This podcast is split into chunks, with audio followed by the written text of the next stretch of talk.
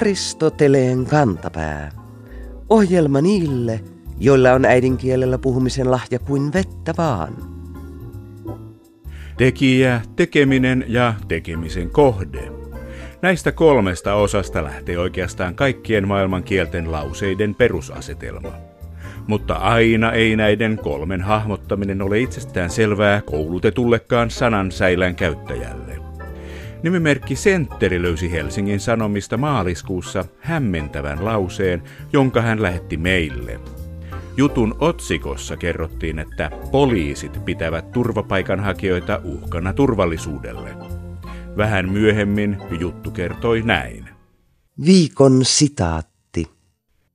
Seuraavaksi useiten turvapaikanhakijat kokivat uhkaksi keskustaa äänestäneet poliisit.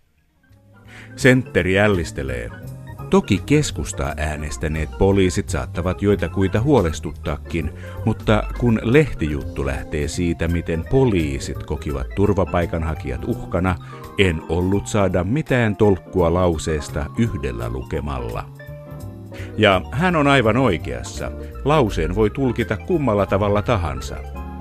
Lukijalle jää käteen vain arvailuja. Onko kyseessä keskustalaisia poliiseja pelkäävän kirjoittajan freudilainen lipsahdus vai se, että lehden oikolukuosasto ei ole testannut kyseistä virkettä väärinymmärrysten varalta? Ei voi siis muuta todeta kuin, että seuraavaksi useiten vähentyneet oikolukijat kokivat uhkaksi lehteä lukiessa hämmentyneet lukijat.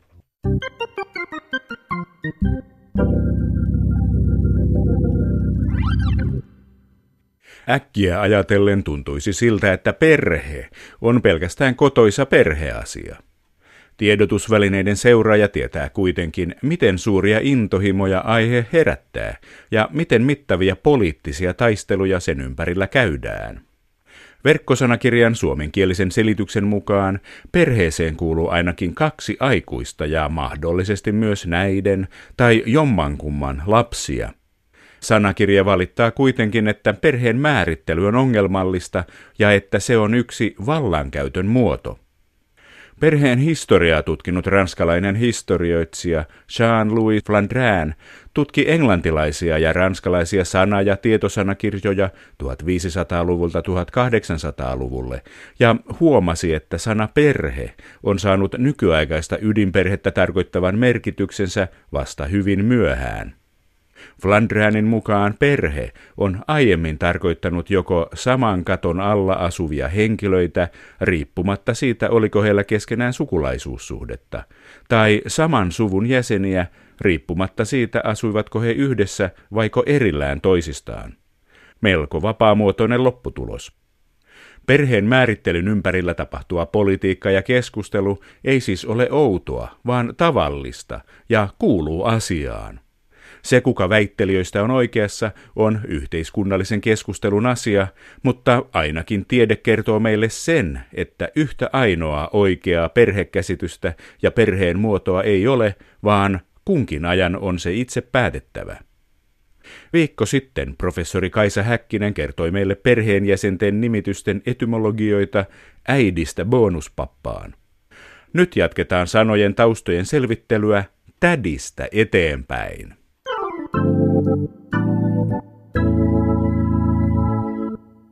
Mennäänpä sitten ydinperheestä laajempaan perheeseen tädin kautta. Mikä tädin tausta on, professori Kaisa Häkkinen? No, sitä voi pitää aika vanhana perintösanana, mutta tässä on nyt taas se tilanne, että myös indoeurooppalaisissa naapurikielissä on samantapaisia sanoja. Että lainaakin on arveltu, mutta sitten vielä kolmas vaihtoehto, että se on tämmöinen lastenkielinen sana. Siinä on myös niitä semmoisia äänteitä, joita lapsi jokeltelee hyvin mielellään oikeastaan jo ennen kuin osaa puhuakaan niin, että se on voinut syntyä ihan siltäkin pohjalta. Tättä, tättä. Mm.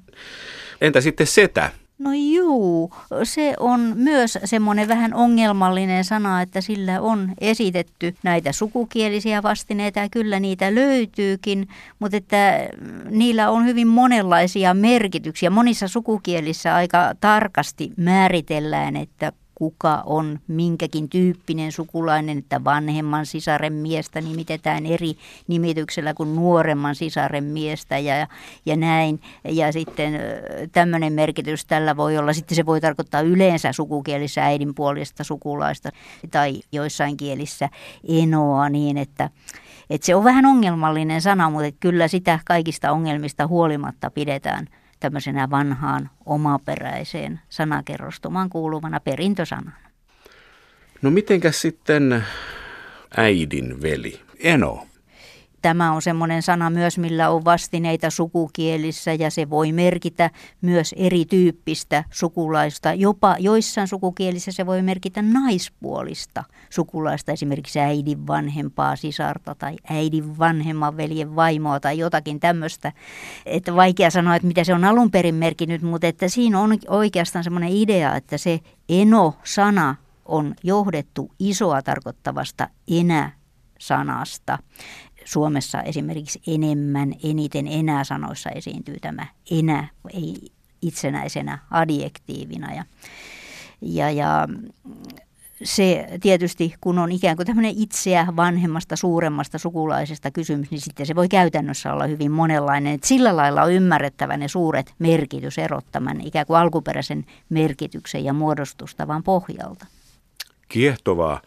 Pohjois-Karjalassa on Eno-niminen paikkakunta. Onko se sitä samaa juurta, että siellä on joku iso?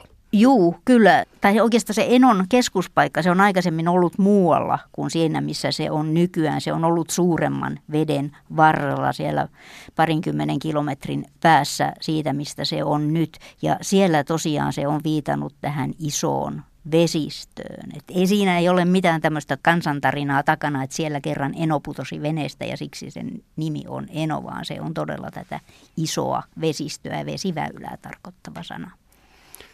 Hienoa. Nyt kun tämä asia tuli esille, niin nyt kehtaan kysyä sitä.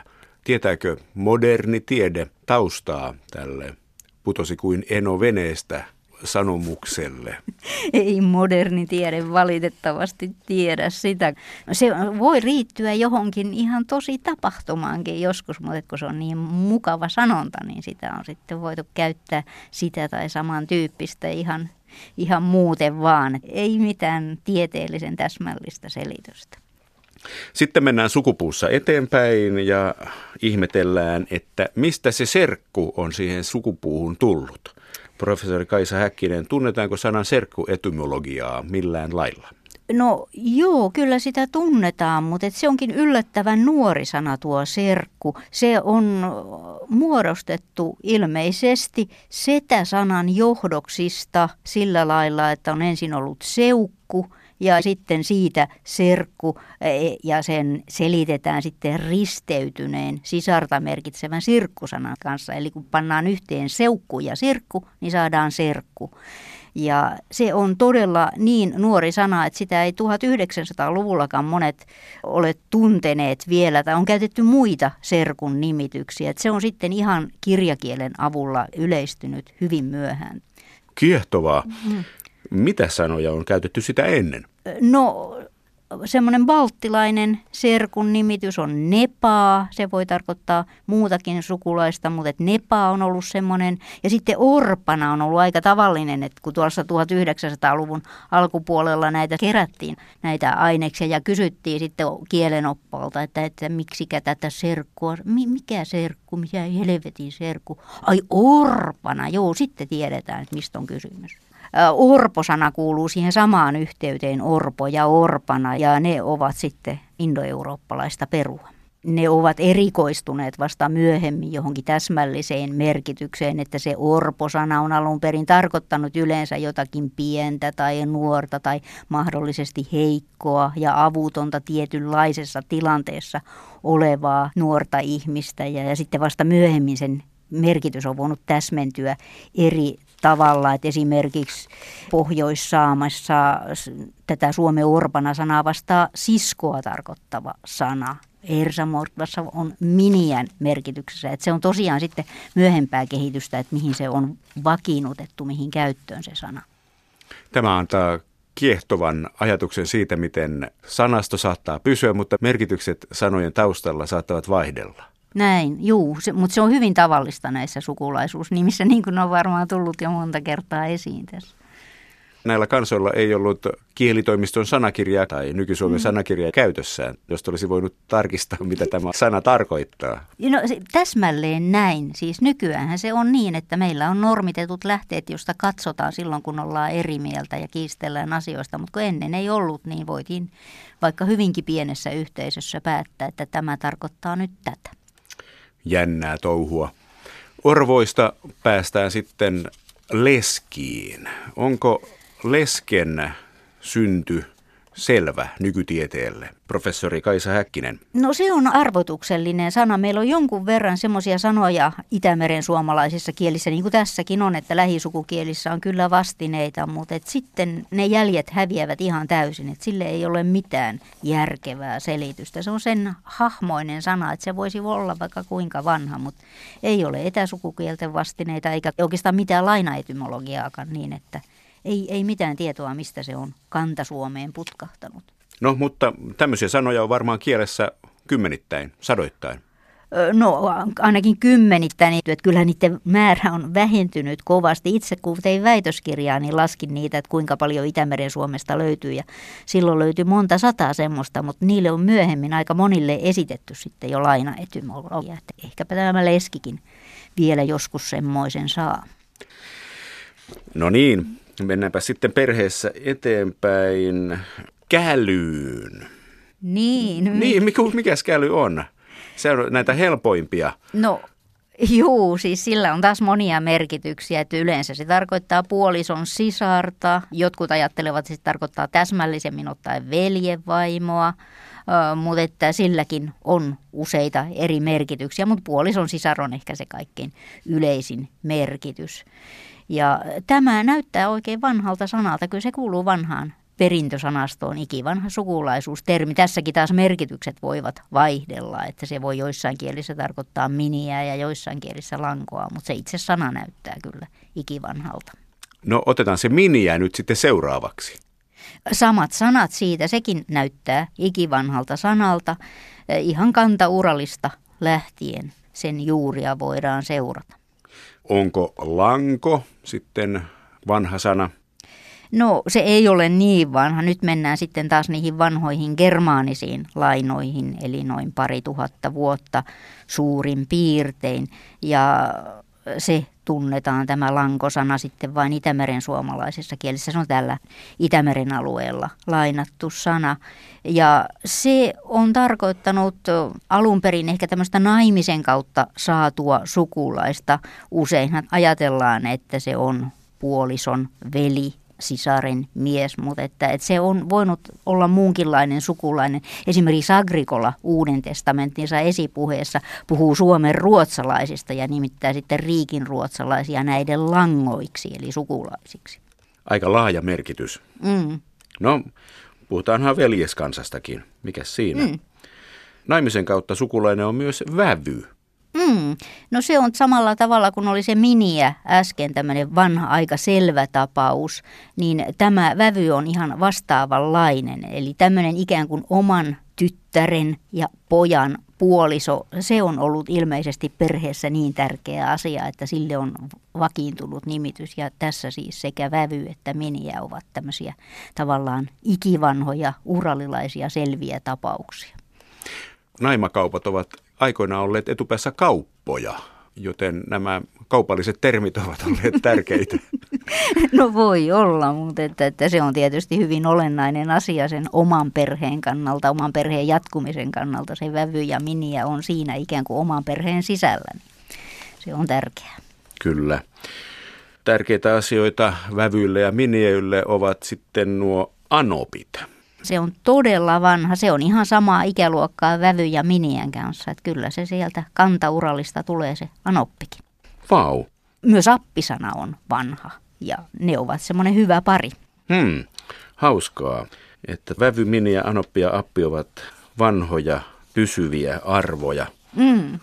No mitenkäs kyty ja NATO, ovatko ne yhä elävää kieltä, joissain lähteissä ne mainitaan, että ne ovat vanhentuneita, muinaisjäänteitä? Professori Kaisa Häkkinen?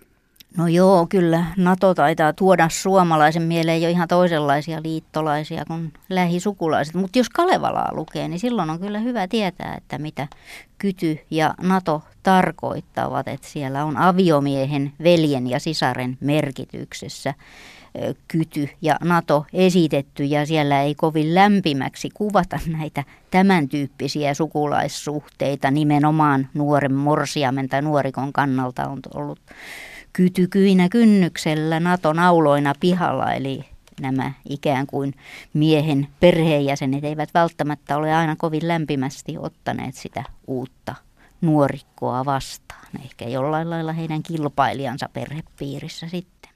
Niin, eikö se silloin Kalevalan aikoina ja vähän myöhemminkin, kun naimisiin mentiin, niin se miniä nimenomaan tuli sinne aviomiehen perheen taloon asumaan ja hän joutui sitten tutustumaan näihin miehensä sukulaisiinsa enemmänkin kuin olisi halunnut. No, kyllä se oli ihan oikeasti näin, että nainen siirtyi. Hän oli se kauppatavara, joka siirrettiin suvusta toiseen. Hän joutui jättämään oman kotinsa, jossa hänellä oli kaikesta päättäen ollut paljon paremmat oltavat kuin siellä uudessa paikassa. Ja sitten tosiaan joutui näiden uusien sukulaisten arvioinnin ja arvostelun kohteeksi. Ja usein ajateltiinkin niin, että vasta sitten kun se nuorikko saa lapsen, niin sitten hänestä tulee perheen täysiarvoinen jäsen. Että sitä ennen hän on semmoinen epämääräinen uhkaava tulokas siellä.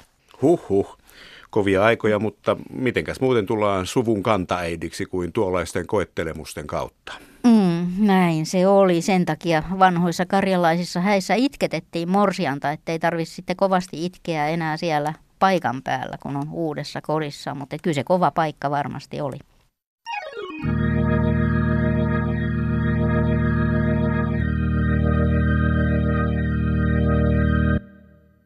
Maataloudessa ei ole ollut helppoa viime aikoina. Venäjän pakotteet, viime vuoden katovuosi ja maatalousviraston ongelmat tukien maksuissa ovat ajaneet monet tilat ahdinkoon. Tähän hätätilaan eläytyi myös Yle.fin uutistoimittaja, joka raportoi maaliskuisen traktorimarssin aikoina maaseudun ongelmista. Nimimerkki kuulijamme puolipisteen viilaaja Heavy Metal Verstaalta toimitti meille seuraavan otteen mainitusta jutusta. Viikon fraasirikos. Viljelijöiden kamelin kaulan katkaisi maaseutuviraston päätös. Sanan kamelin kaula käyttämisestä tulee mieleen retoriikan tutkija Markus Neuvosen pari vuotta sitten ilmestyneen kirjan Päätä viisaasti, rivit Tutkimuksien mukaan uhkareaktion iskiessä ihminen menettää älykkyysosamäärästään välittömästi keskimäärin 13 pistettä, riittävästi tekemään tavallisesta aikuisesta keskivertoihmisestä noin kahdeksanvuotiaan lapsen veroisen ongelmanratkaisukyvyltään. Aristoteleen kantapään kamelifraasien ylikyttyrän laskelmien mukaan tuo 13 pistettä on juuri tarpeeksi, jotta terve aikuinen hätääntyy ja yhdistää kamelin selän katkeamisen Ranskan vallankumouksen aikaiseen kaulojen katkomiseen. Lopputuloksena on kuitenkin pelkästään hämäävä ilmaus, joten huomaamme, että yksi plus yksi voi joskus olla nolla. Niinpä julistamme kirjoittajan syylliseksi harkintakyvyn pettämiseen jutun aiheen aiheuttaman tunnekuohun äärellä ja määräämme hänet lähimmän yliopiston matematiikan alkeet kurssille, että oppii laskemaan kymmeneen silloin kun pitää rauhoittua. Aristoteleen kantapää, Yle Radio 1 ja Yle Areena yhteistyössä kotimaisten kielten keskuksen kanssa ylpeänä esittävät kielitoimiston puhelinneuvonnan 70-vuotisjuhlasarjan Kielineuvonnan vuosikymmenet. Sarjan viides osa vie meidät tarunhohtoiselle 1980-luvulle jaksossa Laitteiden vallankumous. Kielitoimisto, Männikkö, tässä Jaana Laitinen, huomenta. Huomenta. Olen töissä tiedottajana tutkimuslaitoksessa ja olisi tässä muutamia kysymyksiä koottuna. Saako kysyä monta kysymystä? Kyllä se sopii. Meillä tarvittaisiin suomenkielistä vastinetta englanninkieliselle ilmaukselle high technology. Uutisissa on näkynyt käännöstä korkea teknologia. Kannattaako käyttää sitä? No, se ei ole kovin hyvä käännös siksi, että englannin sanalla high voidaan tarkoittaa paljon muutakin kuin korkeaa, vaikkapa asioita, jotka liittyvät erinomaisuuteen tai suuruuteen. Lisäksi englannissa technology merkitsee sekä tekniikan tieteellistä puolta että käytännöllistä toimintaa. Sana pitää siis kääntää tilanteen mukaan joko teknologiaksi tai tekniikaksi. Koska tässä on kysymys tuosta käytännön puolesta, kielenhuollon suositus high technologyn suomennokseksi on huipputekniikka. Aika näppärä suomennos. Entäs sitten, pitäisikö kirjoittaa automaattisen tietojen käsittelyn lyhenne ATK isoilla vai pienillä kirjaimilla? Tästä väitellään meidän kahvihuoneessa jatkuvasti. Mieluummin isoin kirjaimin, koska lyhenne on uusi ja monille vieras. Mutta jos lyhenne joskus vakiintuu ja tulee tutuksi, voi käyttää myös pieniä kirjaimia. Selvä. Koskeeko sama myös CD-lyhennettä? CD. Anteeksi, mutta missä yhteydessä lyhennettä käytetään? Lyhenne tulee englannin sanoista compact disc, CD-levy. Kyllä, sama koskee sitä lyhennettä, eli isoin kirjaimin suosittelen. Hyvä. Viimeinen juttu sitten. Kysymys koskee telefaksia, että onko se hyvä sana vai olisiko tarjota jotain suomenkielisempää? Kannattaa käyttää suomenkielisissä yhteyksissä sanaa telekopio. Jaaha. Ai niin, meinasin unohtaa. Poikani kummi Lontoosta lähetti lahjaksi sellaisen uuden Nintendo-pelikonsolin. Pitääkö sanoa, että poika sai lahjan Iso-Britanniasta vai Isosta Britanniasta? Mikä sattuma. Minunkin tyttäreni kokeili ensimmäisen kerran Nintendoa juuri viime viikonloppuna. Mutta taivutetaan siis Isosta Britanniasta, myös alkuosa taipuu. Hauska yhteensattuma tuo Nintendo-asia. No niin, tässä tulikin selvyys moneen kieliasiaan. Kiitti hei! Kiitos soitosta. Hei hei! Englannin compact disc ilmauksen suomenkielisinä vastineina esiintyivät sanat kompaktilevy, CD-levy, laserlevy ja laaserilevy. Vuonna 1984 suomen kielen lautakunta päätti suosittaa toistaiseksi nimitystä laserlevy. Lopullista suositusta ei voitu antaa, koska nimitykseen liittyvät läheisesti kuvalevyn nimitykset, jotka olivat vasta muotoutumassa. Telekopiolle suositettiin myöhemmin sanaa faksi KSL. Kielitoimiston puhelinneuvonnasta kysyttiin 80-luvulla myös esimerkiksi matkapuhelimen suomenkielisistä nimityksistä ja merkityksistä. Matkapuhelimesta käytettiin myös sellaisia nimiä kuin käsipuhelin, taskupuhelin, käsimatkapuhelin ja kenkäpuhelin. Myös matkapuhelimen lempinimeä kännykkä käytettiin jo 80-luvulla. Näin sujui 1980-luku kielitoimiston puhelinneuvonnassa. Mitä tapahtuu seuraavalla vuosikymmenellä? Kuuntele kuukauden kuluttua jaksoa Maanosa Sekasorron vallassa.